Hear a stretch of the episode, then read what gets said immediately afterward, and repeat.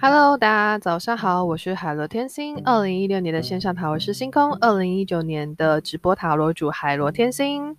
那这集呢，还是要来讲一下，因为就是我列的清单呢有一些调整，那我怕我忘掉，所以我就来讲一下关于运动这回事情。首先呢，我们都知道，其实就是在体育课程都有讲过，说要做一些。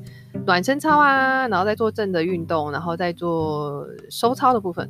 其实暖身操的部分，它对于蛮多像是那种激烈运动啊，然后就是它其实是有让自己就是身体去承受那样子的激烈运动的一个情况在这样子。所以我真的会建议大家，如不不管是什么样子的运动，基本上都要在事前做暖身运动这件事情。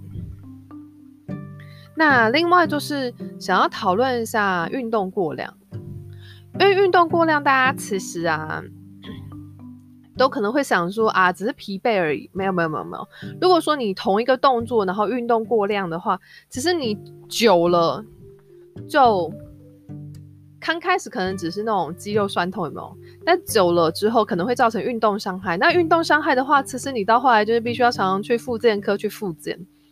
对，这是。蛮常见的一个情况，所以建议大家就是运动还是要适量，对。然后呃，我自我有听举一个例子啊，就是我听过的新闻，就是他因为呃天气太冷，然后就是去运动，然后就嗯就就是心脏病或者中风什么之类的。其实啊，这个都是因为。就是第一个是暖身运动嘛，另外一个就是，如果当你觉得状态不 OK 的时候，你那天就是尽量就不要就是太激烈的运动，或者是就取消运动这件事情。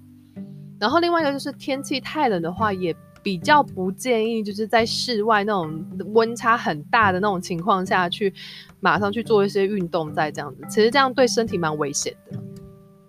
好所以，如果说你们想要去了解一下运动或是自己的知识啊，是不是正确的话，其实是有那个骨科、复健科，还有那种我记得是职能治疗，还是就是就是应该不是职能治疗，就是有一种叫做有关于自己就是运动方面的一些治疗哦，物理治疗类似那样的部分。对对，职能治疗好像是。讲那个，就是帮助大家，如果辅导，就是有点像是辅导就业，或者是就是去帮忙训练一些，就是就业的一些适应度这样子。两个好像还是有差别在这样子，对。所以，嗯，会建议如果大家就是有在运动、定时运动的朋友们，就是还是要留意，不要让自己运动过量哦。然后记得要有就是暖身运动的部分。那有问题的话，可以去挂门诊去请教医师，也可以，或者是就是物理治疗师啊之类的。对，好，就这样子喽。那运动的系列应该就是介绍到这里。